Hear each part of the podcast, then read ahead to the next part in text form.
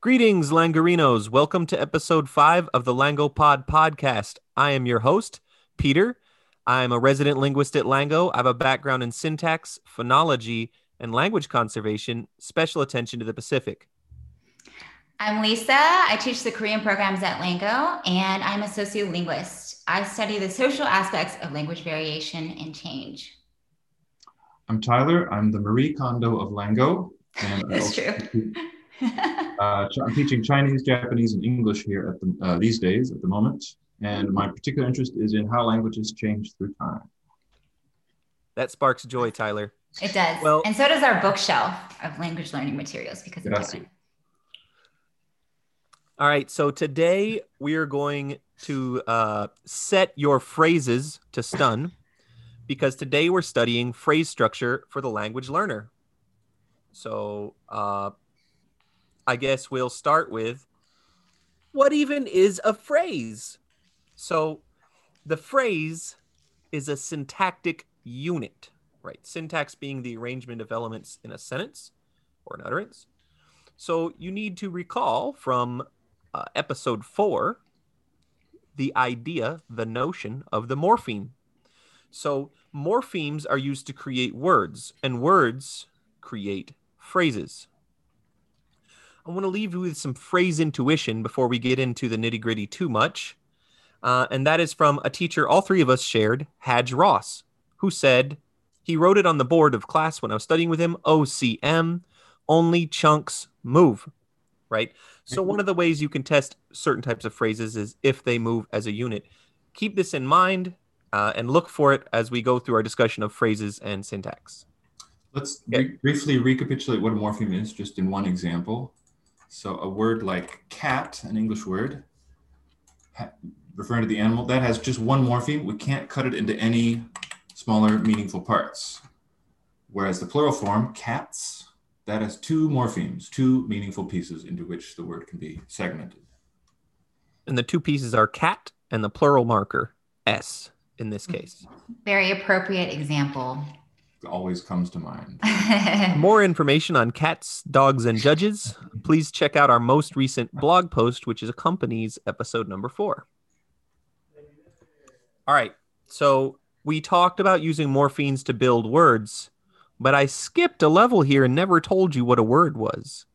I know that if you uh, have thought about it as a listener and a speaker of a language or a signer of a language, then you have an intuition what a word is. But it is a bit of a slippery concept. In linguistics, there are two two basic ways to define the word. The first way is through phonological definition. So we can call this one any word defined by its phonology. We'll call it the, phon- the phonological word. Phonology, in case you don't recall, has to do with the sounds of a word, physical manifestation of speech. Right. So phonology, distinguished from phonetics, would be, of course, the, the psychological element. What is a sound in your mind, even though they realize a bit differently. Right. So one of the things we notice when we look at words, it's not it's not always easy to tell from language to language, but most languages will give you some clue at some level that sounds change a bit differently when they're touching inside a word than when they are touching between words, right? And we're going to talk about this more at the end of the podcast. We're going to give you a little game to play to see if you can see how you know what the phonological word is in English. Now, the second way to define a word is through syntax. So, the syntactic word is a slightly less clear notion right? It's somewhere between the phonological word and the phrase. And that's about about as much as I'm going to say. Let's say it moves as a syntactic unit uh, smaller than the phrase, bigger than the morpheme. That's not super helpful, uh, but you can imagine there's a myriad of syntactic definitions then, right? So uh, jumping back right quick, we want to look at some sound changes that are different within words than between words. In English, uh, we have a thing that we call juncture phenomena, which is that things, it's exactly like this. Things tend to change a little bit differently between words than within words, but we can create sequences of words that look like, right, in some way a single word. And it's kind of, I think it's a fun way to type text messages, for example. So our first example is spatial, as in spatial awareness, versus space eel, eel, a fish which is in space, right? So spatial, uh, when these sounds touch, the sounds, you mean? The e in spatial Uh-huh. touches the t or nominally s sound, it Mhm. becomes a sh sound. But space eel does not become spatial because Mhm. the e is touching the s. No, it seems to have the same sounds involved, right? It seems to have the same sounds involved. An- our next example is maybe a little bit more clear. We're going to have a couple examples till you get the idea. And But let's just look at the point, the main point briefly. We often use this hashtag symbol to represent a word boundary. So the fact that a sound change happens in one case but not the other, we're saying, lets us hear that there is a word boundary in the second case, space eel. the same for um, electricity and electric itty, as in itty bitty, something really tiny. So Because itty on its own. itty is nothing on its own, as far as I know. Not Um, not yet, but if you don't want to waste your whole life saying itty bitty every time, just say itty. So we what is spelled with a C Mhm. in electricity is pronounced with an S in electricity and with a K in electric. Right? So this K sound, we can assume electric re- represents the underlying sound, only changes to an S sound, right? When what is attached to it is part of the same word. Now this is called velar soften velar softening, I believe is the name of this phenomena. And I don't know how much it's a real English phenomena versus one that is just inherited from Latin. But to a modern speaker with no knowledge of the history of the language, uh, this will certainly tell you the difference between electricity and electric itty. And so while the first and our spatial space eel example, while there we have different letters, different words and that No, actually just different letters giving different sequences of sounds. If you weren't convinced Mhm. by that, here's a case where we have the same letters. right. And we have the exact same letters in two different sequences of words in our next example. And the first example, listen carefully, is dogs led, as in dogs led us in singing a song. This if your syntax examples aren't fun, you're not doing it right. So the second word is dog sled, right? The thing that maybe the dogs are leading is a dog sled. So you could say dogs led a dog sled, right? Now dogs led, there's some big differences there. One of the biggest one is this S because it's a part of the word dog is pronounced as a Z, right? So we have this uh, thing we discussed in the last podcast and in the last blog where um, this kind of S, when it attaches to something, it will be voiceless if it's following a voiceless sound and voiced if it's following a voiced sound. But this doesn't happen between words. So we don't get dog sled for dog sled. In fact, that may even sound like the other word. Our next example, um, fair play to raining cats and dogs. Our next example is cat zeal Zeal. versus again from space our cat's eel. So in cat zeal, one who loves cats, let's say, might have a lot of cat zeal. Zeal is kind of a fervor. In case you're not a native speaker of English, zeal is kind of like an excitement or fervor for something. I'm sure fervor didn't help things. Um, but cat zeal, for example, Tyler loves cats. You might say he's full of cat zeal, right? But cat's eel, as in cats, plural or possessive, and then eel, the kind of fish that looks like a snake. Right. Again, the difference between the S and the Z sound tells us where the word boundary is. The next one is an even closer example. We have two proper names in English Pat and Rick. Or the If first I- word could be the verb. What did you do to Rick? I patted him. That's right. I, or it could be a command, Pat Rick. Right. So, like, maybe Rick is feeling down, needs a pat on the back or whatever. So, Pat Rick. Those are two separate words. But when you put it together, the T changes quite a bit to Patrick. Mhm. In my English, anyways, that T becomes kind of like a CH sound. Mhm. We will call it palatalized in uh, linguistics. So I get Patrick for when it's one word, and Pat Rick when it's two words. Right. So speakers of our dialect or dialects always distinguish these two cases. These will never sound alike for me. For me, they will always sound different too. So maybe it won't work for all varieties of World English, but we're hoping one of these uh, examples works for you if you're a native speaker and the idea clicks. Yes, there's a difference between uh, word boundaries and what happens within a word. Our next uh, example here again. Why are we going through all these? yes, the point is so that so the point is so that we have some notion of what a phonological word is, an intuitive notion. There are cases where we can tell there's a word boundary here because of the application or lack of application of the rule. That's right. And our next one, because we're obsessed with Rick, is elect Rick versus electric. Again, it's the same kind of sound similar. change. Yeah, the same kind of thing. Um, and our final, uh, well, we have a, it's a close contested election. And so some people might argue elect Ron versus electron. And again, the same way the T sounds uh, change when they're at the end of the word versus when they're touching something at the word boundary. Yeah. There's also a syllable break, right? That also helps you. Uh, so again, what we're talking about in these second cases, in both these examples, electric, electron, because of the where the syllable boundary falls, mm-hmm. the T gets this much juicier sound, ch, rather than a nice dry T in elect. Same with Patrick and Patrick. So all, all three of those are focusing on a, different angles on the same sound change. Now our last one uh, is one of my favorites. Mm-hmm. If you grew up in school in probably, I guess where I did in around North Texas area, you probably had many students in your class named Chris. And one of the most common things is if someone has a common name, of course, you say the first letter of their last name.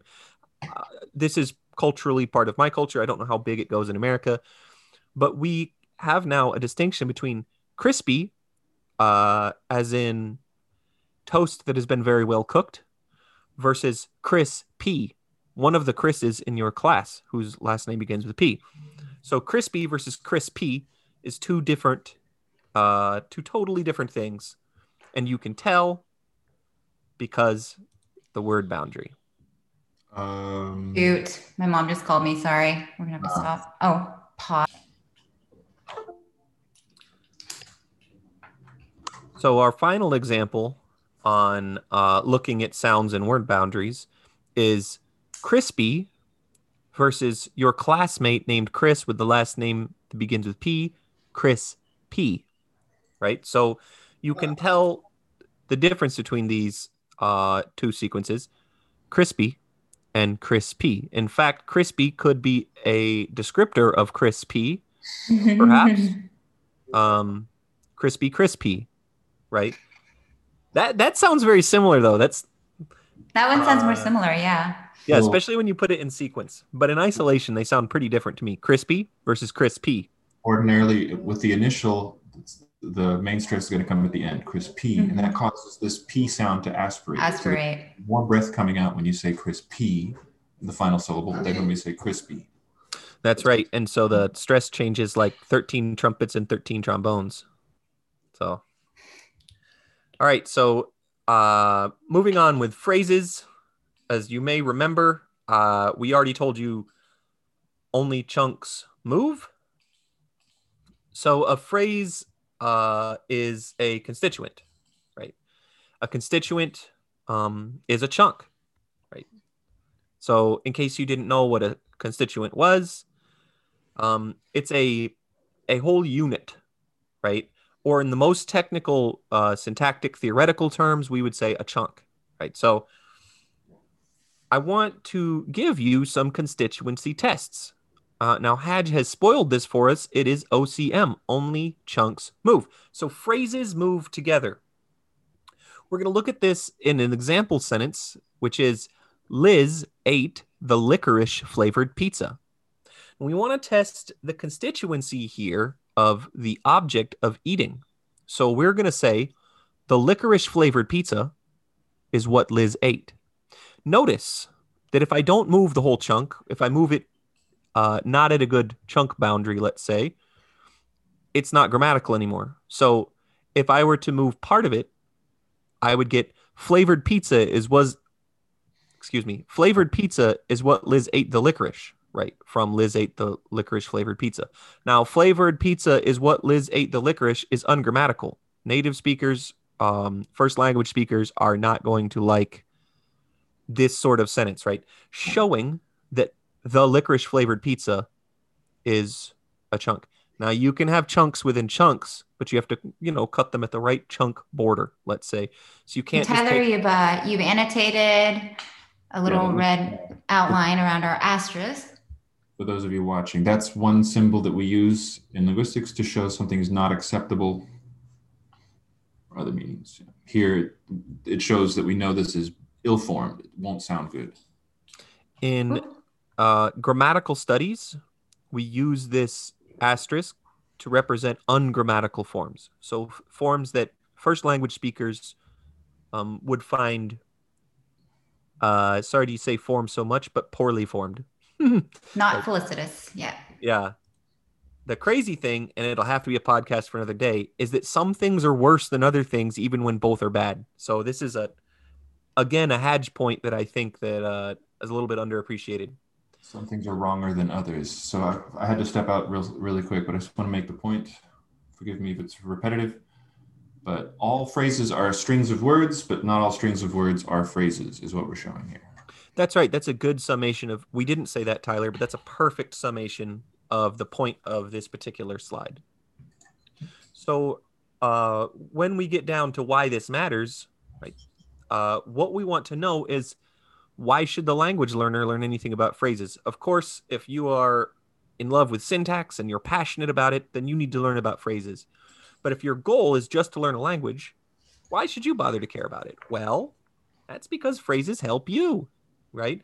The notion of the phrase scaffolds the learning of particles, affixes, clitics, and modifiers at the minimum, right?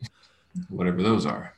Whatever those are, right? So we haven't quite, and I'm careful to say modifiers. Now, we didn't talk about particles, affixes, and clitics so much, uh, but uh, they're all part of the phrase oftentimes, and they're different kind of levels of attachment. They're morphological items that have different levels of attachment. These typically don't stand on their own outside of a phrase, let's say. Maybe just a real quick example. We've already seen affixes in cat, cats. That plural S one is a suffix, which is a kind of affix. A clitic in English is the word the, which can be will be pronounced the if a vowel sound follows. Uh, what's a good example of a modifier? So Any adjective or numeral? I don't know. adjective? I've never heard that the is a clitic before. I've only ever heard that it was a particle. Well, to me, the particle is kind of just a grab bag. I don't know that it's really. Is there a good definition of it? Can we? There is. the boundary So- we can draw between. So there's a line between pritic, clitic, particle, clitic, and affix. There's actually a kind of an intricate subject because one of the ways that you deduce these things is through process of elimination, right? But essentially, there's a there's phonological and syntactic behavior that is unique to each, and affix, right, will always the main difference between an affix and a clitic is what level they attach to. The affix will always attach directly to the say lead word, the head, the root, the stem but the clitic will attach always at the phrase level. There is an, a clitic in English. It is the possessive, but it's it's not clear to see it. You would say like, you know, the Queen of England's chair, Yeah. and like It's not the chair of England's England. chair. Is it the Queen of Mhm. a chair? You know, et cetera, because it's attaching at the whole phrase, and that shows you right. Now, particles are not phonologically bound, but they are bound within the phrase, right? So it'd be very hard to show if a determiner like the is a particle or a clitic. We would your idea about uh, vowel changing, I believe, is the best evidence that it might be a clitic. Um, but unfortunately, that happens also with all particles and prepositions and stuff like to. I would say like, do you want to swim? But I really, I'm saying this word too, but I say, but you almost an inaudible, probably after another alveolar, you're not even going to hear the alveolar and the T. But just to say, this is a, a whole huge topic, uh, multiple dissertations worth of topics on how we separate these things. So we, we're going to get into it too much today. If you want to know more, please contact Lango, get at me. And we might even hmm. have a podcast on this particular topic since it's coming up, although it's not, doesn't seem to be always a huge issue in the world's major languages. If you like me, are describing undescribed languages or little described languages, you're going to have to do some careful detective work on is this a clitic or an affix? Is this a clitic or a particle? Because clitics act a little bit like both. But and a modifier is a, that's a real grab bag, whatever you think is modifying. So we're going to kind of leave a pin in this for now and not do too much examples. Yeah, let's move on. But it's going to become relevant again. It, it'll all circle back. So what why I bring it up is because there are different types of phrases when we go back to why phrases are used for the learner. And the phrases are labeled for their part of speech, right? Now, In what the problem sense? is, of course, we haven't defined part of speech yet either. A lot of these things are interdependent, right? Uh, this is natural with things that are complex. It's hard to look at their parts in isolation to understand the behavior of the whole. Typically, complex things like language can't, you must look at the whole thing at once, unfortunately. So, we're talking about the, we're using this word on the screen. It's called the head of a phrase, and that's what the phrase is uh, labeled after. So, we're going to look right quick at parts of speech so that we know um, so we can get our heads on straight for our phrasal heads right? Okay so that was a low bar syntax joke. Nobody should appreciate that. I am so grateful for the groans and laughs you guys are my friends. I don't expect listeners to think that's funny. Low bar. okay so moving on. Low bar. one one way um a maybe more technical term for part of speech is lexical category right? Lexicon refers to stock of words that we have as speakers. yeah let's i was i would say think that's a great definition a stock of words that you have. So a lexical has to do with words. Category of course is the bucket it's put in. So this is also parts of speech. Some common lexical categories include nouns verbs adjectives adverbs and adpositions remember an adposition is preposition or postposition Prepositions. Be aware that languages have different sets. The ones that we have for English are not applicable to all languages, so your mileage may vary. Yeah, that's right. We're we're gonna give some specific examples how this notion is more slippery between. It's pretty clear in English. If you are an English speaker, you may have an idea about it, but this may not be the same when you study your new language. If you are new to English and listening to this podcast, it may not be the same as your first language in English. So, how to do how to define? Well, a noun is not merely a person, place, or thing, which is the definition I was given in grade school, and probably many Americans, at least, were given this definition. Good Maybe. starting point. What's that? A good starting point. Yeah, it's it, this is a, a semantic definition uh, by a meaning definition, and it's not a bad starting point, but it's not quite crispy enough for syntax, right? So the syntax itself often indicates what class the word is, right? So in English, uh, we may touch this a little bit later, but just for a quick example, while it's uh, on your mind, the word jump itself is not necessarily a verb or a noun. If I say um, they jump a lot, then it's the verb. Right? You've got a subject they. It's being modified by an adverb a lot. Right. Well, if I say um, we maybe we're talking about someone at the trampoline park, and I would say you did a a nice jump. Well, in that case, we know it's got an adjective, a determiner. It is a noun, right? So we're, we'll touch this a little more in a second, but as with complex things, I've got to give you a lot at once. That's what we're here for. Right. So uh, we're going to do another a counter example there. A lot of English words are marked, so to speak, for word class. Collide is only going to be a verb, not a noun, and collision, vice versa. Hmm. and that's partially, of course, because what language it comes from into English would be very clear on that. So There's there's native English examples we could mention too, if you'd rather. Uh, let's see, quick and quickly, where is marked for for for instance. example. Uh, anyhow, though, we're going to look at that actually a little bit on this next slide here, which is a typology of lexical category. So, like Tyler was saying uh, a couple minutes ago, the parts of speech are not universal, right? Not all languages have all parts of speech, and not all languages distinguish parts of speech in the same ways. And let's also So- mention for the uninitiated what a typology is. Here we're using it in the sense of like a survey of what's around, right? Yeah, the different types that there are. Quite literally, an ology of types. Mhm. So, uh, some common types of phrases. It seems that most languages have some corner of the grammar which distinguishes verbs from nouns. So, uh, I was I studied with Dr. Tim Montler uh, a little bit about the Klallam language um, of Washington State, and when you are learning Klallam, it seems like maybe there's no difference between verbs and nouns at all. They can all take a lot of the same modifiers. Um, they can all be inflected for person, for example.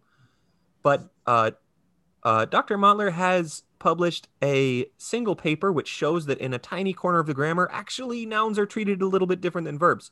So it's not crucial if you. There are many people out there learning Klallam right now, and maybe for the first thing, it's not important to learn this distinction, but at some level of sophistication, they probably will learn the distinction. Whereas if you are learning a language where the distinction is very salient, like Portuguese, Mhm. then you pretty much have to learn the dis- distinction on the first lesson, right? So each language kind of has its own level of how they not only just how they distinguish nouns from verbs, but how much they distinguish nouns from verbs. Um, and other things more slippery. For example, maybe languages don't dis- a certain language might not distinguish adjectives from adverbs. It's just any sort of modifier can attach to any sort of head, for example. Or maybe languages don't 100% distinguish adjectives from verbs, but more on that mm-hmm. spicy possibility in a couple minutes. Stay tuned. Stay tuned. Hint, it's Korean. Okay, so a quick look at nouns and verbs in English. Now, we already looked at this with jump a little bit, but they are distinguished nouns and verbs by their slot, their position, their spot in the syntax. So, again, um, our main character, Liz, Liz went for a run, Liz runs to work. Now, in Liz went for a run, then run is a noun. We know in part because it's got an article before it a, which is the English indefinite article for nouns that begin with a consonant, right?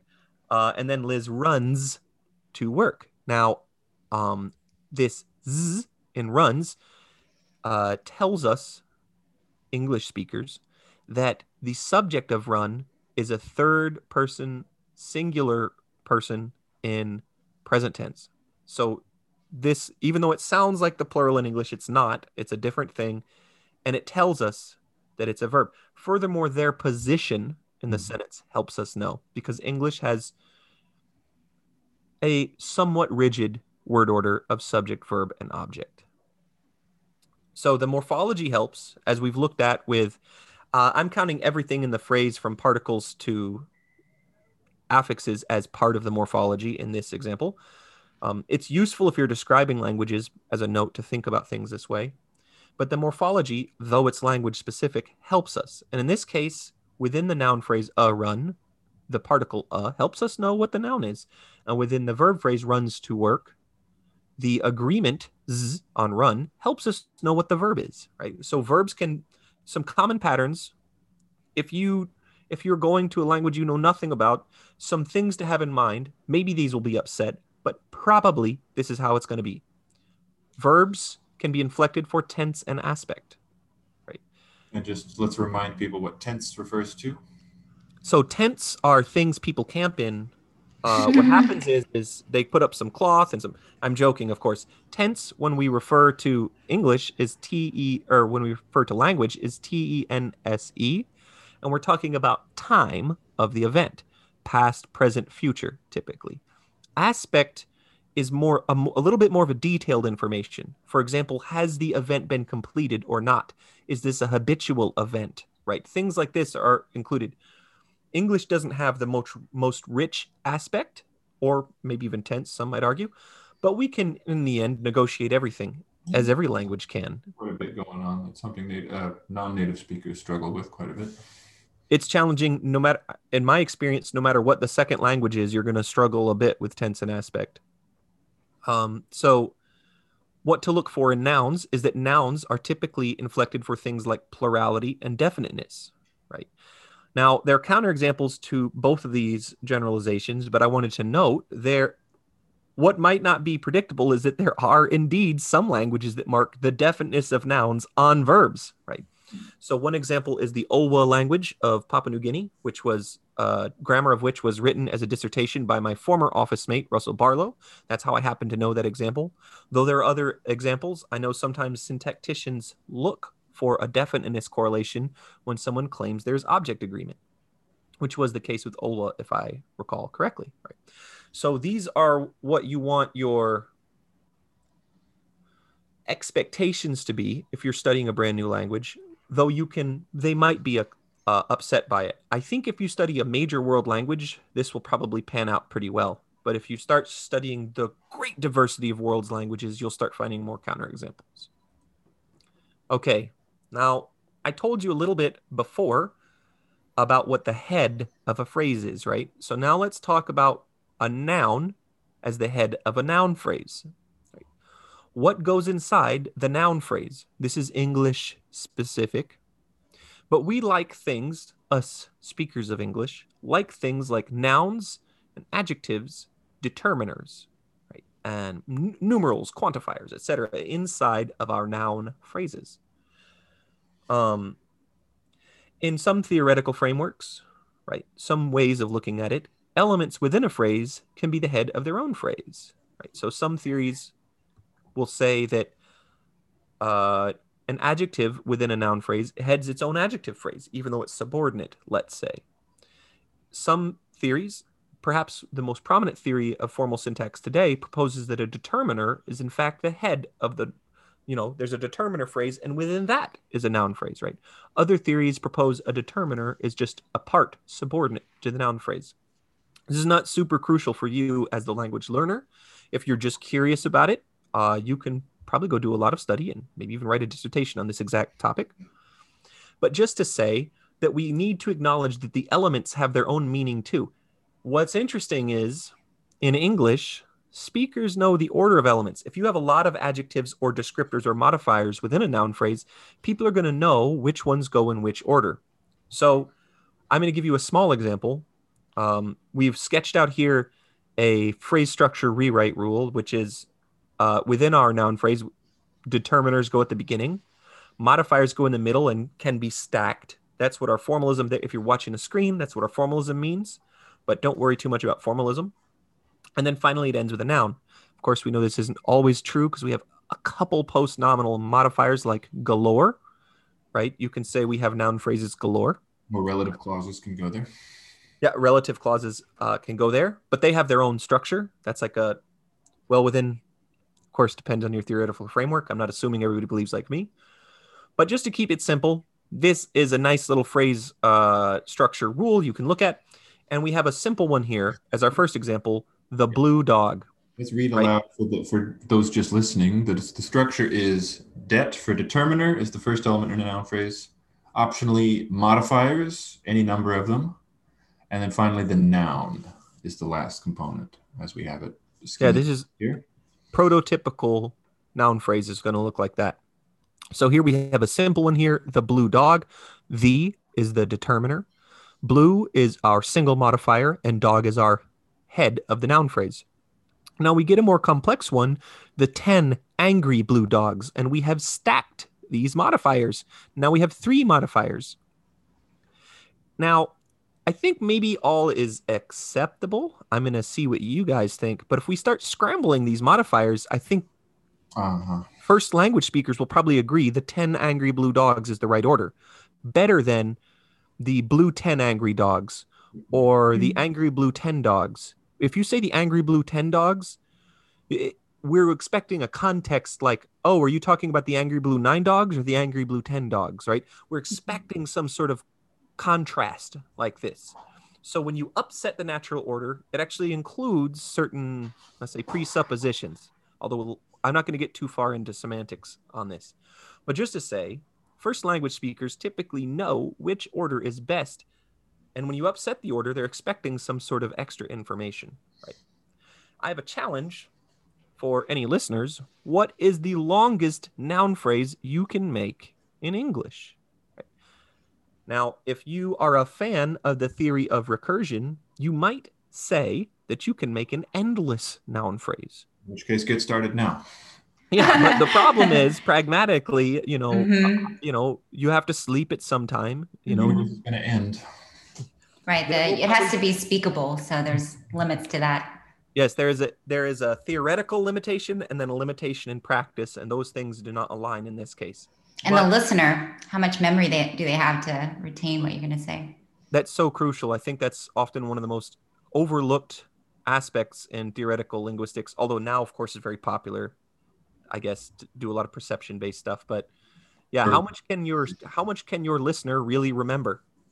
Be mindful of that when you're making phrases in your second language with 13 adjectives. anyhow, send us your longest NPs. Tag us on Twitter. Uh, if they're real good, we'll RT. So, moving on. Now, I want to tell you a story the Jedi wouldn't tell you. Ooh. That I would tell you is that you can have headless noun phrases, right? So, what is a headless noun phrase? You can have a noun phrase with no overt noun as the head. There is a Sanskrit word for this, bahuvrihi, uh, which is an exocentric compound, right? A type of, so this is a type of ha- headless noun phrase. Uh, now, bahuvrihi is an example of itself. Uh, the Sanskrit grammarians uh, very cleverly came up with types of compounds, and they often, it, it, in most phenomena, named it after an example of that. And that might be a good thing for us to do in mainstream modern linguistics too. So, the word, um, did Tyler leave? It literally means much rice, right? Having a lot of rice, right? for a rich person, I believe. Referring to fertile land, but um, now it denotes just the quality of being rich. Yeah. Yeah. So that example of the word itself is a cool example. Yeah. So um, we have these in English too. Although I was trying to think if we have one like that in English, and my mind was running blank. Like breadwinner actually has the winner in it, so it's not very Mhm. good. Things like this. But anyways, a bahuvrihi is a class of compound which is externally headed. Some of my favorite examples in English come from uh, the species of duck names. So one species of duck is called a canvasback, right? A duck which has one which has a canvasback, but the haver of it, the haver of the canvasback, is not overtly mentioned, right? The same for ringneck. It's And- not a kind of back, is the point, too. I think. Right. I'm attention to. The same with ring neck. It's not a type of neck, it's a type of duck which has a ringed neck.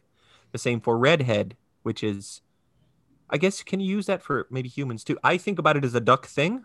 Hmm. You could see where my mind is at. Hmm. Um, right. So uh, in English, we use them a lot for what I'm calling as schoolyard put downs. So a lot of these tend to be pejorative in English. I tried to pick ones that are not that mean. But if you are a first language speaker of English or even a savvy second language speaker, you will understand the point of this and know where it's going. My examples are four eyes, which I have been called a lot as a child because I wear glasses. Aw. It's cool. I'd be five eyes if I could. With Doesn't bother me. right here. Doesn't bother me. Anyhow, yeah, like uh, uh, four eyes is not modifying eyes. Right. It's saying, If someone calls you four eyes, they're not talking to your eyes. yeah, they're saying one who has four eyes, right? Um, I'm ashamed to say when I was, you know, a child, I called my little brother Booger Brain a lot. That was one I said to him. Maybe he doesn't love it. Uh, and I apologize if you're listening, but he isn't. But, what a bully. uh, what a bully. I know I didn't mean to be, but I said I called him booger brain. So I know that that's one you can come up with. I have never called anyone dog breath, but you could imagine that someone might use that as a put down, meaning you have dog breath by Mhm. calling you dog breath, right? So, um, particularly if you can think of nicer things to say, the challenge is what's your best bahuvrihi? Again, you know, tag us on Twitter. If it's good, we'll RT. Or give us your spiciest insult. I can take it. I'll I'll field those. Yeah. My favorite is houndstooth for the fabric. Oh, all right. No name for the, it looks like little dog teeth. That dovetails nicely. Okay, now something we're not going to talk about quite as much in this podcast, but a little bit, is the verb phrase. Now, what's inside? Obviously, at least, verbs, right? Or a verb, Yeah. right? There's this other thing, though, called a verb complement, right? So, syntactic objects are complements of the verb. This is how we view it in linguistics. And I'm about to give you some easy evidence. You know, if the licorice flavored pizza was not evidence enough for you, we can look at this VP. Uh, we have a first we have a VP of a so-called intransitive sentence. Now, intransitive sentences have no object, so we get Liz slept. If I were to do an OCM test and say, "What did Liz do?" you might say, "Slept is what Liz did," right? Now, our second sentence, Liz ate the cake. You might say something like, What did Liz do? And I might say, Ate the cake. Now, the complement within the VP, the object noun phrase, is itself a constituent within a constituent. Because I could say, What did Liz eat? And you would say, The cake. Right?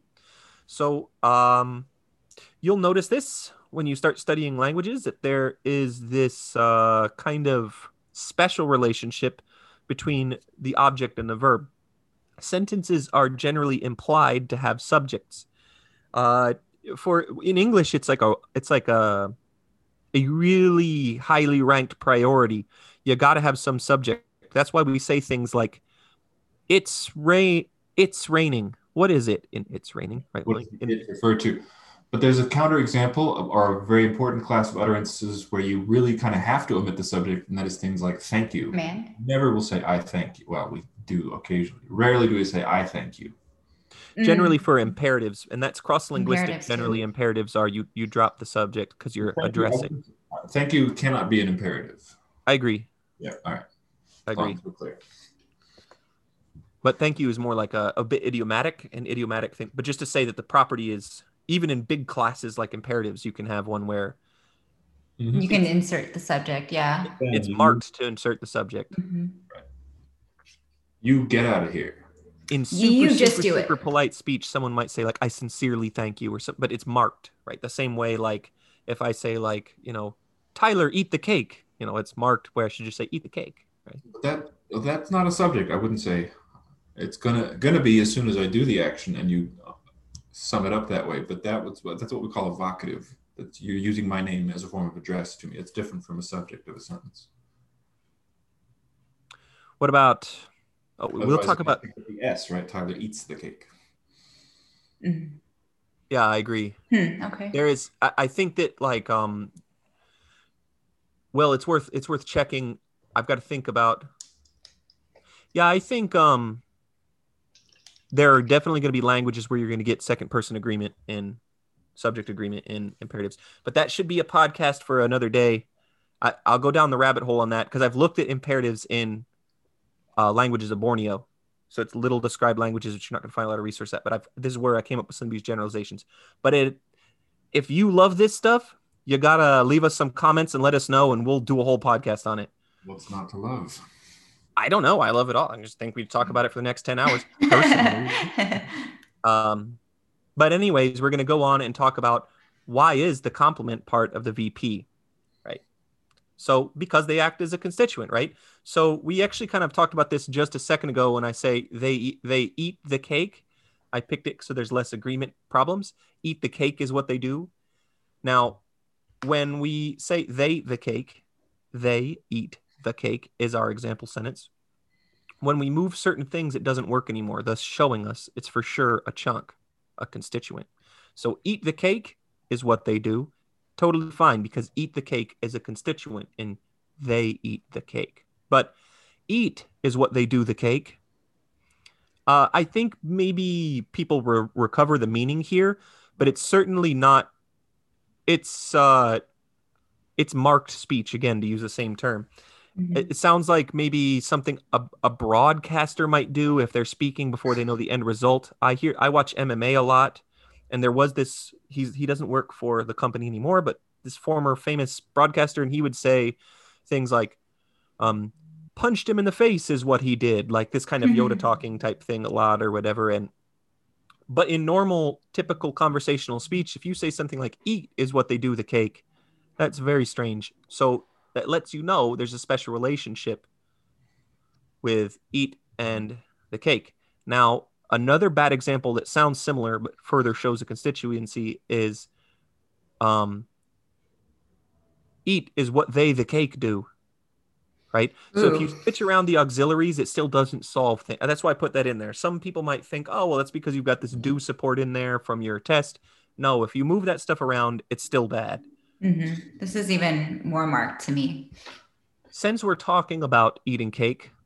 um, i have some food for thought right food for thought is the sentence a constituent right? Because you can do the whole thing as reported speech. I used they eat the cake mm-hmm. as a constituent a lot of times now, right? So uh, if you were a theoretical syntactician, you surely already have a take on this and you may want to fight to the death over it.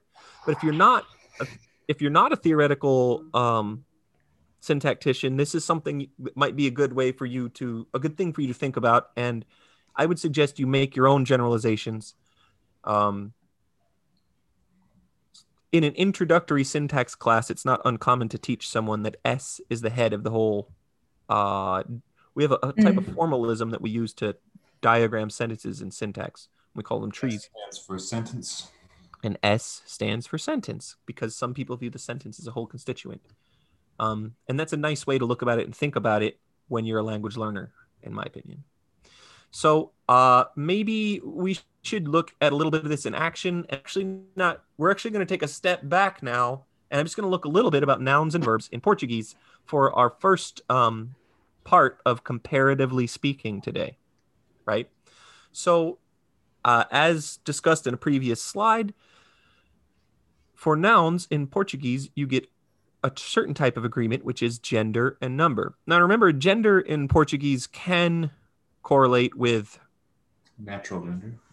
Yeah, it can correlate with uh, the gender of a person, speaker, mm. of a, mm. or or of an of a perceived gender of an animal, but it's really kind of in most cases acts as a noun class. Um, it's not. It's a type of classification, so we're we're not uh, trying to step on any toes with this gender example. We're not talking about we're not enforcing binary gender. This is the way this is grammatical works. gender. Right. It's really about noun classes. We the term, we the term comes from language study originally. It was a grammatical term. This word gender. Some languages have two, some have three, some have there may be some four gender ones, but that's about the upper limit, I think. There's Bantu languages with over a dozen. Those are noun classes, though. That's slightly different from gender. I mean, functions much the same, but I think you can delineate between those two types of things they do because they have the concord and everything it does function much the same anyways i have a question for you tyler that is a small aside since we brought up this um, controversial topic or interesting topic from a linguist perspective i have heard that the word gender is a doublet for the word genre and that they both mean kind, kind. originally kind is cognate genus is the third the triplet oh so kind cool. is the english word the old germanic word for it right kind of thing we mean, not kind as in nice. They may be related too, I'm not sure, but yeah, kind of the noun. Grouping things. Genus, genus, genre, and oh, also yeah, genera, the plural. You can see the hmm. R. It's a nice mnemonic to remember that it what it means for for our context here for grammatical gender. So, right related those terms. And so when you look at grammatical gender in Portuguese on nouns, going back to what we were originally talking about, uh, my example here is o gato, the cat. Now, the o at the beginning is the article for the masculine gender in Portuguese, right? And this cat, gato, ends with an o, even though I'm pronouncing it a bit with an u sound. That's a a process in Portuguese. Um, if you mix the article with the noun ending, such as a gato, it is ungrammatical because they have to agree with each other. Now, they agree in gender, but they also agree in number, number being the distinction between single and plural. In os gatos, the cats, if you were to say oh, o gatos, so you got the gender right, but not the plurality, it would be wrong. Right. The same if you said os gato, but it was one, that would be wrong. They have to agree there. The asterisk for to show that something is wrong. Do not say these if you're learning Portuguese. This is That's right. If you're looking at the slide, we have marked the incorrect forms with stars. Now, verbs also have their own agreement system. Verbs agree in person, number, and tense. So they also agree whether it is plural or singular, but the agreement forms are entirely different. Not only that, person, number, and tense on a verb in Portuguese are all one suffix or one morpheme if it's not a suffix, if it's just a part of it. It's all, we call this kind of morphology, as a note in linguistics, we call this kind of morphology synthetic morphology because it's all put together. So in the phrase I eat, eu como, if you, let me read the examples and I'll tell you the bad ones and it'll all make sense. I eat, eu como, right? Como, this O at the end, indicates first person, me, singular, not us, me, and present tense. For third person, singular, present tense, she, she eats, you get ela come, right? And it sounds like an I sound at the end, E, but it's spelled with an yeah, E sound, like the letter E in English. Can you show us? It's on the screen. Oh. It's the next example. Not showing up for me. There it goes. There we go. So maybe we should. I just want to briefly take a step back and clarify what we mean by agreement. The, you have agreement as whenever one form of one word harmonizes or responds to some feature in another word in the, within the same phrase. In, in, both these cases, with the noun and the verb, right? We're right. saying u and gatu are two words, and the one has to match the other they agree. Right. And the same with eu and como, right? So there I have the third. Now you can see, now you know the third person singular present tense is come, spelled C O M E, but maybe pronounced come in fast speech. You get ela come. Now, if I had eu come, that would be wrong. Come. That would be wrong, right? I ate past tense. I ate is eu comi. And that one is spelled with the letter I. She ate ela comeu. Right. Now, when you start mixing those, it becomes wrong. It can be wrong even, right? If you mean present tense and say past tense, that can be wrong. But the main point of I mean, it might be grammatically correct, but you said what you didn't mean to. And I know uh, when I was new to Portuguese, one mistake I made a lot was speaking in present tense when I meant past tense. Maybe that's not a common mistake, but that was a mistake I made a lot. So I, my sentences were grammatical. But people did not understand the meaning that I intended. So that's hmm. also mm-hmm. possible, and it's a less bad error than mixing up person, but still relevant. And the point of all this is that when you look at the morphology, what happens to the words as you inflect meaning or tense or whatever is different for nouns than verbs. And this is a good argument that these word classes are very different in Portuguese. Noun and verbs are not the same, they're very distinct in Portuguese. Uh, so let me just point out, yeah, we have we can have the similar sounding and similar spelled marker in these two cases, but mm-hmm. they function differently, mean different things. So, in principle, we can separate them from each other completely. Happens to that's be right. an O in the first singular komu and also an O in Ugatu, but that's just an accident, not the same O, so to speak. That's right. O is just a common letter or sound. Words need vowels, and there's only those five. Words need vowels. You know, that's don't true. tell don't tell every dialect of Berber. Not every, di- certain dialect. I just don't recall. I remember studying a puzzle in Donca Steriade's class Nice. Where we solved one where they allow all sorts of things to be the nucleus of a syllable, including K. So cool. words need vowels. That's just like your opinion, dude. Yeah. Does save that one. Okay, save that observation. Okay, so our next uh, topic here is comparatively speaking, and we're going to look at verbs and adjectives in Korean. And Lisa is going to tell us a little bit about it as the Korean teacher here at Lango. All right. Um, yeah, so verbs and adjectives and quotes here. Um, and this is something that I really uh, realized in Dr. Matt Shibatani's class at Rice. Um, he taught a syntax class where we looked at um, sort of a, the prototypical notions of word class, and then we poked holes in it for different languages. I looked at Korean and um, discovered that really um, adjectives in Korean are actually verbs. So let me tell you more about that. So in Korean, the category of verb is much more comprehensive. It's a very important word class. Um, it uh, helps you define a lot of semantic contrast in the language. And it includes both words that denote actions, so action verbs, and words that denote states. And I like to call them descriptive verbs.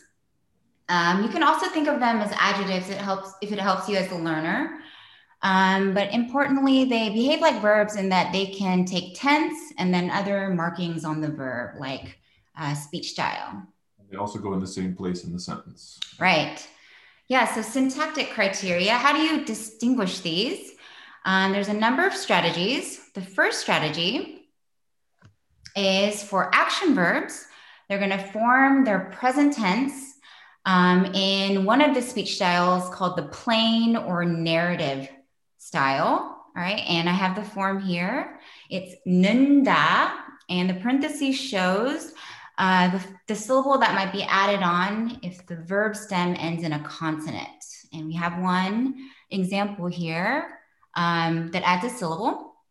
And Tyler is going to help me mm-hmm. uh, put up the romanization here for those of you who are don't know any Korean at all. Okay, so our first example has Tyler and I. I'm going to use your Korean name.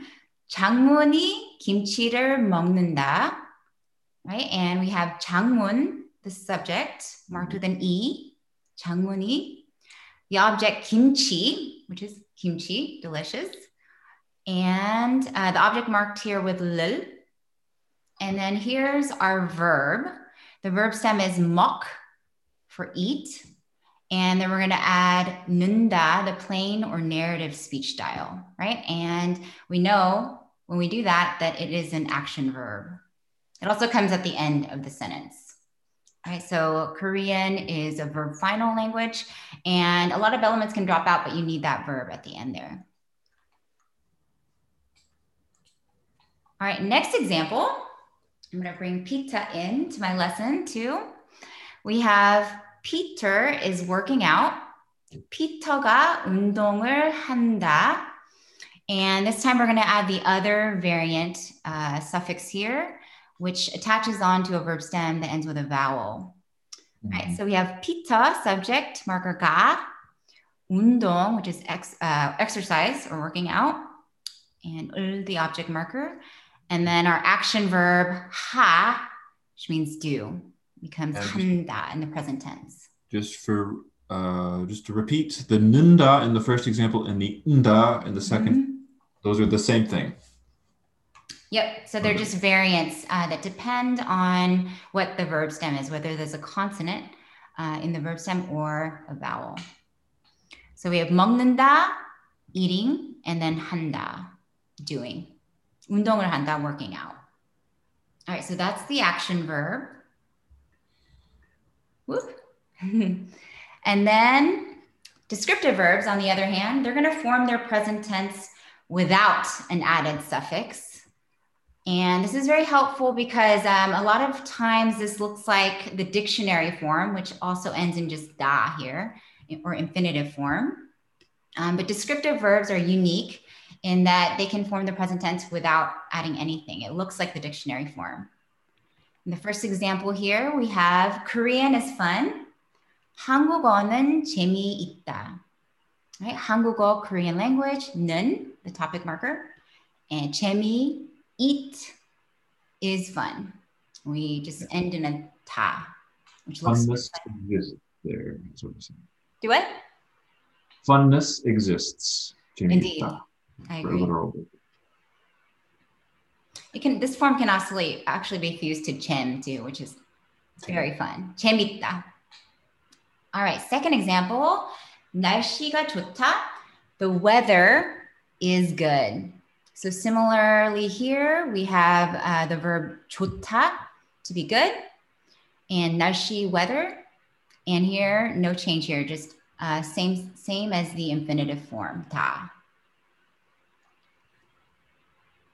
So we're saying the ninda cannot apply to these verbs, right? We couldn't say right. ninda. That would sound bad. Right. That is marked. That's not how to form the descriptive verb form in the present tense. 너, right? 나가 조, 조는다. Nope, yeah. marked. Yeah. Yeah, so that might be a common uh, mistake if you just think it's a, a, different word class here, but it's a verb and um, you know that it's descriptive because it takes this particular, it takes no suffix here. And that, yeah, that, that, so whenever you see that suffix, that'll tell you this is an action verb, not a descriptive verb. It's a good thing to take note of as you're studying Korean. Nay. Hopefully my students are tuning in here. Um, this is a, a, good thing to keep reminding yourself, especially with uh, English gravity, you expect adjectives. do something very different. All right, strategy number two Action verbs are going to have the present tense adnominal form. So whenever they modify a noun, they're going to show up with this form un attached to them.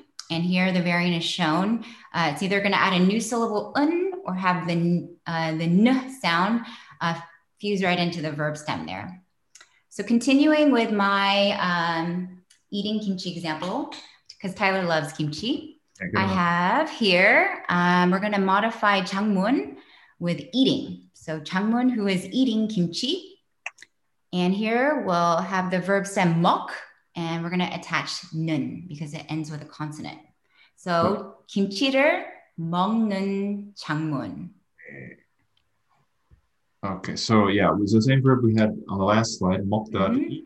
Here, it's not sentence final because it's not functioning as the verb in the clause modify. Right. Yep. And um, you want more here because there needs to be a verb, right, to, to form right. a sentence here. Um, yeah. yeah, it's unfinished. But yeah, the position also tells you. All right, and then the second example, we have Peter who is working out. Um, so here we're going to move the action form here um, and apply nun before Peter. So 운동을 하는 Peter. And here we have the nun variant. 운동을 하는 Peter. So Actually, here we should have said that the base form is nun because that's what we see in both cases. Seems to be invariant. Whoops, you're right. Oh yeah, I should say nun here. Let's fix that annotation there. Not nun. I'm noticing. Mongnen So derived from a verb root, but working like our adjective in that it's pointing at a noun, basically mm -hmm. modifying a noun. Hmm. And the noun being the head of its part is phrase final. In yeah. So this in the present tense form, but actually, yeah, you can make a past tense adnominal too by using un. So just to throw a wrench in. Slightly different suffix, right? Yeah. All right. So how uh, to distinguish descriptive verbs from the action verb? Um, here's the form with the present tense adnominal form un, right? And I have an asterisk there because there are some variant forms, variant strategies as well, but this is the main one. So I have here, continue on with my examples, good weather. We can attach un to 좋다 to be good. 좋은 날씨, weather. Okay, and my example with the verb stem ending in a vowel is 예쁘다, to be pretty. And to that, we attach the variant form n, Yeppun. Mm-hmm. So Yeppunot, pretty close. Worth noting that the u in the second case, that sound u written eu, it belongs to the root in that one, yepbuda, mm-hmm. whereas in the upper one, joun, it belongs to the suffix. So Very I'm true. showing the boundary with a little hyphen in the Roman letters. Very nice. Yeah, that's an important class of these uh, descriptive verbs too, because they have some variant patterns. Mm. All right, and to make it even more Tim, a small set of words can function as either one of these, either action or descriptive verbs. And this is a wonderful example because it also has the nominalized form of it of this word. Um, it's kuta, which means to be big. And here in the sentence, I have it uh, the tall person's height is still increasing. So we have kun here at the beginning, kun saram, the tall person, in its adjective form here or descriptive verb form. 큰 사람의 키, the height. 아직도 큰다, still, and then 큰다, increasing in the action verb form. So here we have it in both, yeah, both functions, as I said. The root k is common to that first word and the last word in the clause. Hmm. But they belong to different categories. So tall and, then, and increasing. Mm-hmm. And you can also tell by the position in the sentence, the slot in the sentence. All right. There are also many strategies to convert descriptive verbs into action verbs. And these are the two main ones, but there's many more. And to learn all of them, you got to take Korean with us. Um, but the first one, the beginners will learn. Um, and that's by adding all or ahada to be or do X to the verb stem. So here's an example of the descriptive verb form. 좋다 means to be good. And then when we add ahada, 좋아하다, it becomes to like something. Mm-hmm. It requires an object there. Now, this is a cool example because there's additional semantic differences here. So if you say 좋다, um, it could it's a little bit ambiguous as to whether it's good or you like something. But when you use this other form, the action verb form, 좋아하다, it's very clear that um, you're expressing that you like something a particular object there. Hmm. 여러분 좋아해요? like it? 좋아요. All right, and then by adding another strategy is by adding or ajida. And this is a really cool form as well. It means to become X. And my two examples is 춥다, to be cold, and when we add the 어지다, this form fuses here, it becomes 추워지다, to become cold. A little change to the form of the root, but it's mm-hmm. the same thing. Little change, and it becomes more of an action verb. Very neat. The chi, this one does not occur as its own verb root, right? It can only be a suffix. Am I? Right. Yeah. It, it has to, yeah, it can't stand alone. Yeah. Chida. It's a suffix, it's an affix, and of course it's a morpheme. Everything's a morpheme, but it's not a root, not a standalone thing. Right. Yeah. And all of these examples kind of uh, actually hint at something else that's typologically observed across mm-hmm. linguistics is that um, there's actually a lot of different types of verbs, meaning like act, active and stative, for example, are types mm-hmm. of verbs. Um, and it's neat how different languages um, kind of indicate these differences morphologically. And like our probably becoming our favorite saying here, all grammars leak via Edward mm-hmm. Sapir. Usually there's a point where it doesn't. Well, there's descriptive verbs and action verbs, except when there's not. except when there's not, right? Yeah, yeah.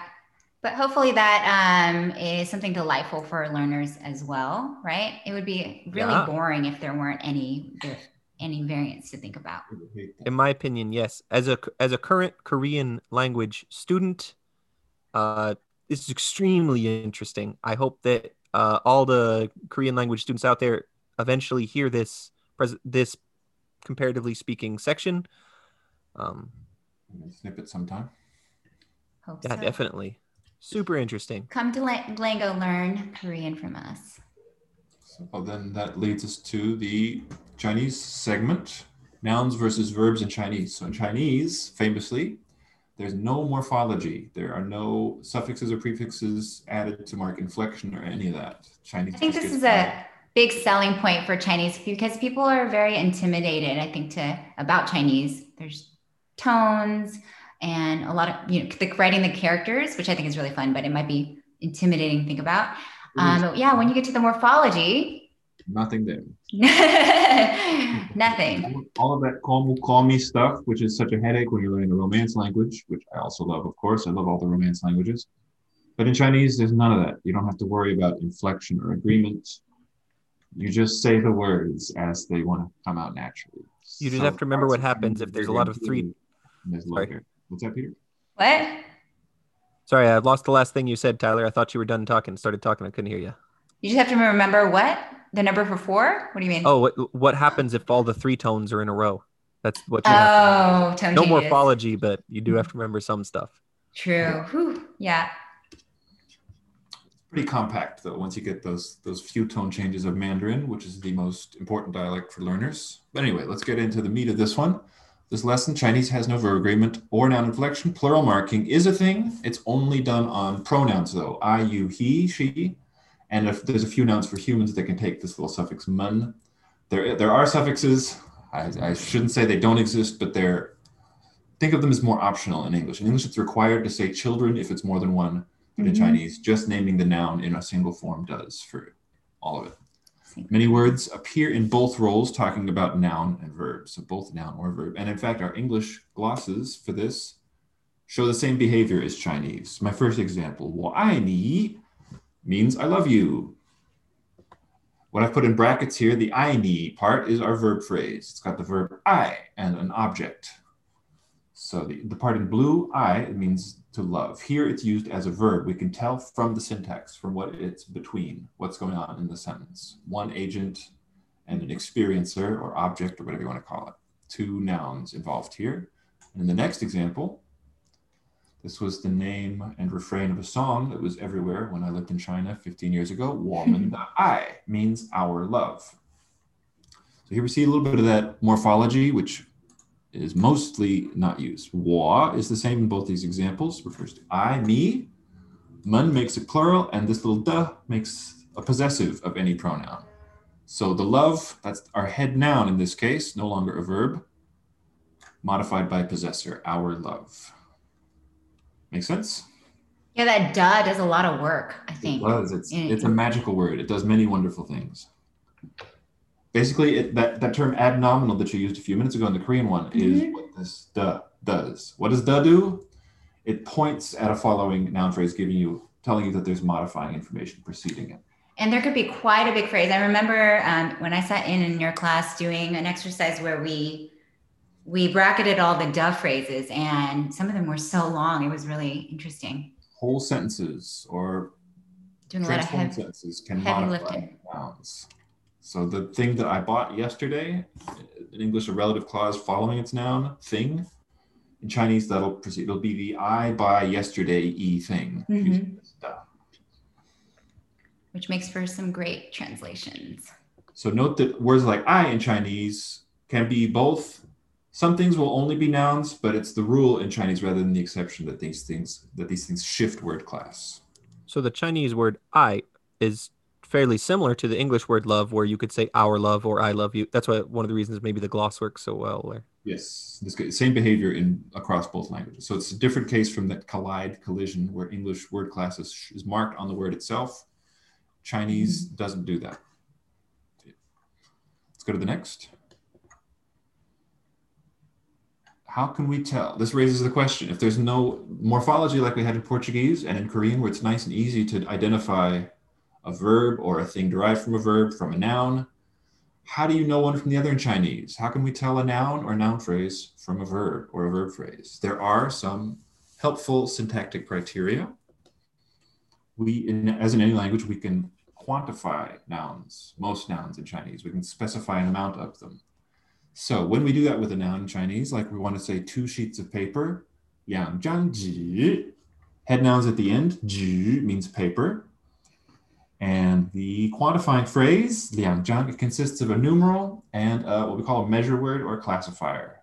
English has some things like this, but it's much more prevalent in Chinese. We talk about having two cups of tea rather than saying two teas.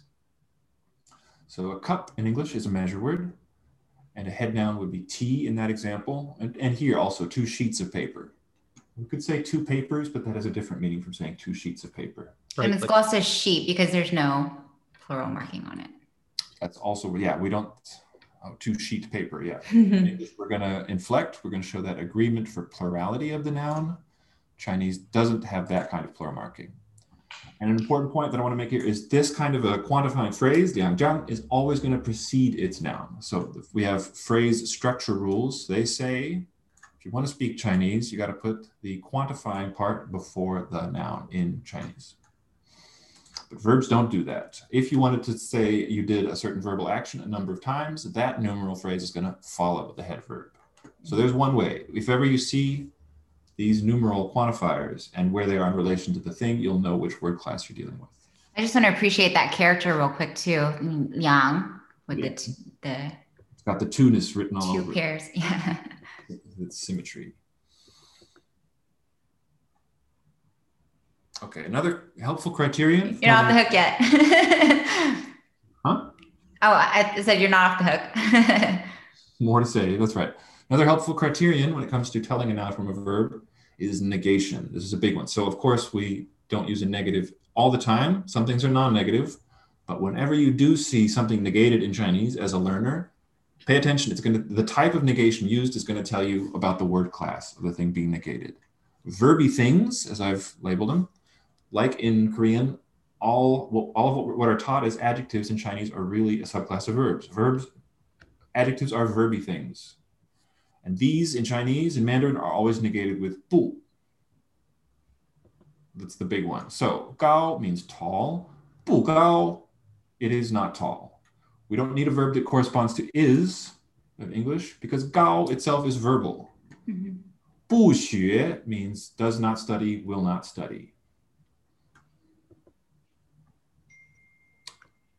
Nouns, however, that's not true. We can't just put 不 right before a noun to negate it. And in fact, English not functions the same way. We can say not tall, but we can't say not student. Well, I mean, you can get Not sentences where you have not student together. But in Chinese, it'll never be 不学生, it'll be 不是学生. Mhm. Here we have, we need that copula, a verb, a linking verb meaning to be. The 是 has to be there to negate a, no- a nouny meaning. Hmm. 不是学生. So and so is not a student. So this tells us when we see things like this, 学生 here, because it needs the 是, that's got to be a noun. Whereas 学 and 高 and these other examples, those are not nouns, they're verby. Very nice, Furby. Also, uh, so the marking here is for what we were talking about, that tone shift that happens. I like to be redundant and really clear when I mark things. The basic value of this this neg- negative word is bu with a falling tone. Sharp-eyed readers and hearers will note that it changes when we add it to shi, bu shi. When a falling tone word follows, we get a rise. But only for this one word, we get that change. Let's go to the next slide. Compound words, which I think we'll talk about a little bit more later. I Hope so. Compound nouns and compound verbs in Chinese also show distinction in the, the negation, what's doing the negating. Again, verby things are negated with bu. So we can say bu bei. Tells us bei has to be verby. It means unprepared, not prepared. Bu an means restless, not at peace. So again, the choice of bu rather than another negative word, of which, of which there are several, tells us it's ah. We're looking at verby things in these cases. An can also have noun type meanings. For contrast, nouny things can be negated with fei, which is an old Chinese word meaning not be. So it includes a copula. It's a fusion of negative with copula. Fei fen is one example. Means, how did we, how did my dictionary translate it? Presumptuous. The literal breakdown is not not being proportion, going beyond what is proportionate. Fei fen. If we said bu fen or bu fen, that would be different, would have a different sense. And finally, non-violence. Fei bao li. Bao li means violent. To say that it's or violence rather than noun. To negate that meaning, we add fei rather than bu. So, any questions about this? Peter, you've seen fei in fei chang. The best you can be. Extraordinary. That's right. Not the ordinary one. Mhm. And I think that's it for this little mini lesson. Yep. Next, we are going to move on to uh, F the ineffable. Um, one of the last sections of our podcast schedule. For every podcast, you should look forward to F the ineffable. If you are a diligent listener and listen through all the lessons, you will get to F the ineffable and wordplay. So for F the ineffable today, of course, we're going to talk about juncture phenomena, which we have already talked about a little bit. We have some some old ones and some new ones to jog your memory. So we have electric versus electric, but we also have spike raft versus spy craft. Right. And this is a very good one. Of course, Tyler came up with this one. So you could have a raft full of spikes or a craft for mm-hmm. spying, and that's spike raft or spycraft. Spycraft, spycraft. Those are different. In, in some sense, it's the same sounds in both cases, but there's special little phenomena having, having to do with how much breath is expelled on the K. I also think the vowels are different after the SP. Spycraft versus spycraft. I think it's longer yeah. and more prominent in the We're just long- Good, good point. Yeah, that's also good. classic. With different letters, of course. Here we're more interested in the sounds involved, but there's are phonetic differences. Oh, we Uh, brought back this example, electric. versus electric. Um, somebody doesn't want to elect Ron apparently. So, so, and we've got our our famous famous example that surely everyone has seen before: ice cream versus ice cream. You scream, ice cream. We all We all scream, for scream ice, ice cream. cream. So that is uh, an exploitation of the juncture phenomenon, which native speakers know. That's why you find it delightful. So we want you to tell us some of your favorite juncture phenomena. So whichever ones you come up with, go ahead and add us on social media. And you know, if you come up with an RT worthy juncture phenomena, look forward to it because Let's uh, mention, let's just mention it here real quick.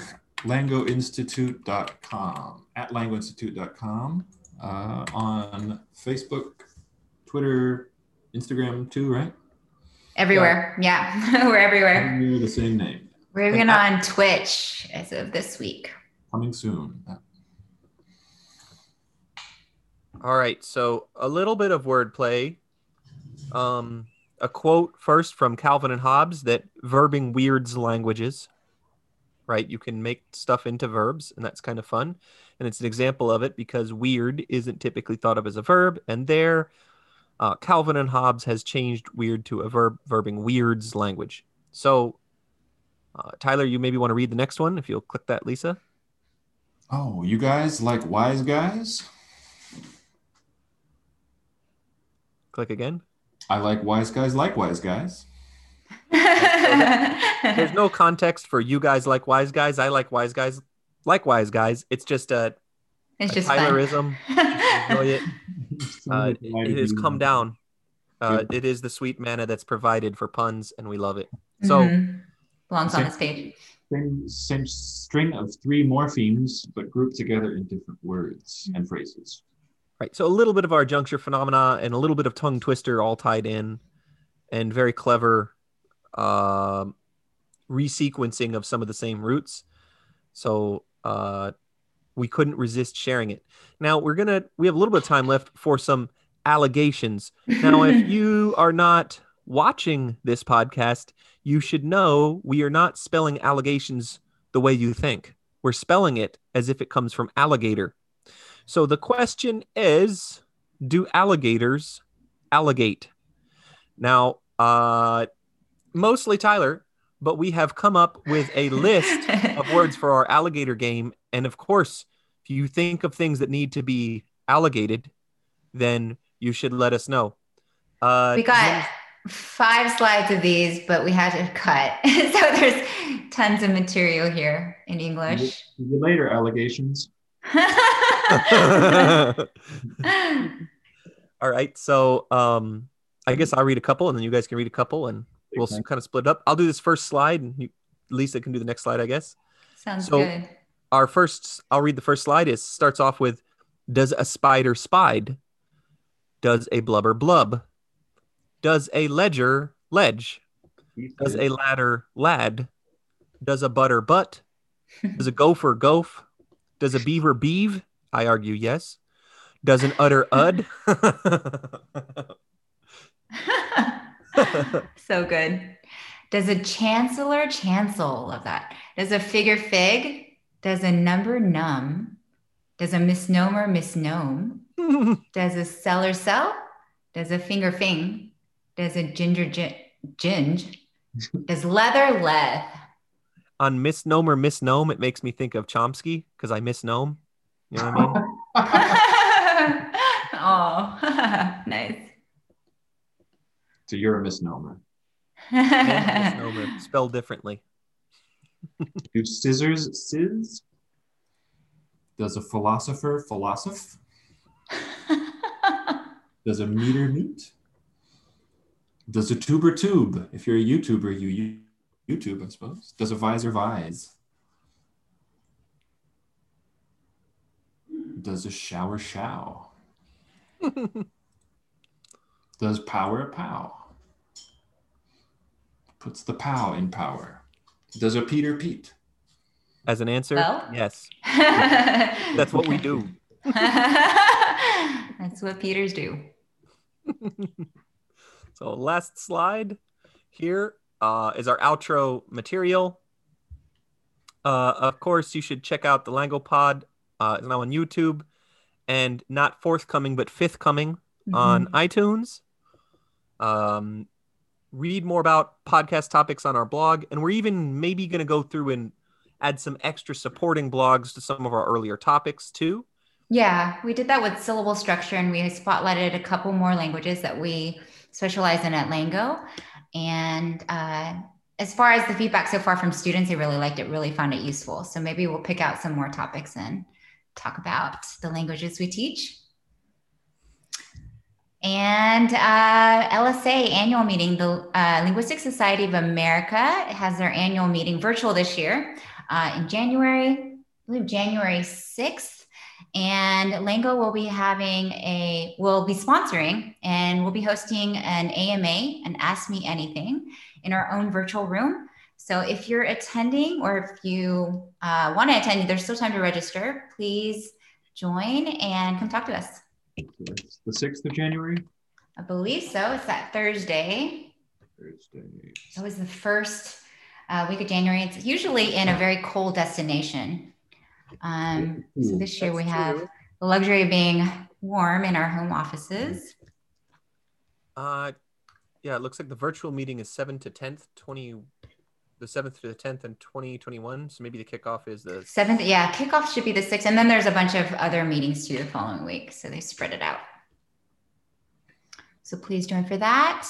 Our spring session is coming up. It starts January 11th to March 14th. We're already having people enroll, and there's still time to save 10% on all your language programs before the end of the month. Um, we're continuing online lessons as well as on on-site and blended options. Conversation hours will also continue virtually as well as IGTV live sessions. I thought that went really well. Peter hosted one. Um, we've got one coming up next week about the words of the year. Hot topic.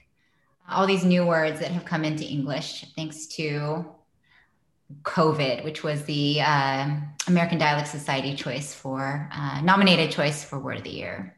Um, And linguistics for language learning workshops we'll continue those as well. And any questions or comments, please get at Peter or at us in general on social. I have a question. I have an answer. What is what does a cellar taste like? a cellar tastes like. It's a wine joke? Celery. Oh. ah, Yum. that was too good. I love it. I do too. All right, got to end on a pun. I think that's it for us today. So um, we will see all you Lango knots next time. Uh, until then, maybe set your phrases to stun. 네, 안녕히 계세요. 안녕히 계세요. Speak soon. Ciao.